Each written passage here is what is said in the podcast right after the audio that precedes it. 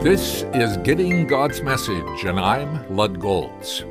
Today let's consider what Paul teaches about God the Father in Romans chapter eight, God's Plan Determined. Verses twenty-nine through thirty says, "For those God foreknew, he also predestined to be conformed to the likeness of his Son, that he might be the firstborn among many brothers. And those he predestined, he also called. Those he called, he also justified. Those he justified, he also glorified." Notice Paul describes God's plan using the past tense. Before we as a believer were born, God foreknew us. There is nothing about our experience in life he didn't know in eternity past. Nothing surprises him. He predestined believers to be conformed to the likeness of his Son, Jesus Christ. He called us into this experience. He had this in his mind before we were born.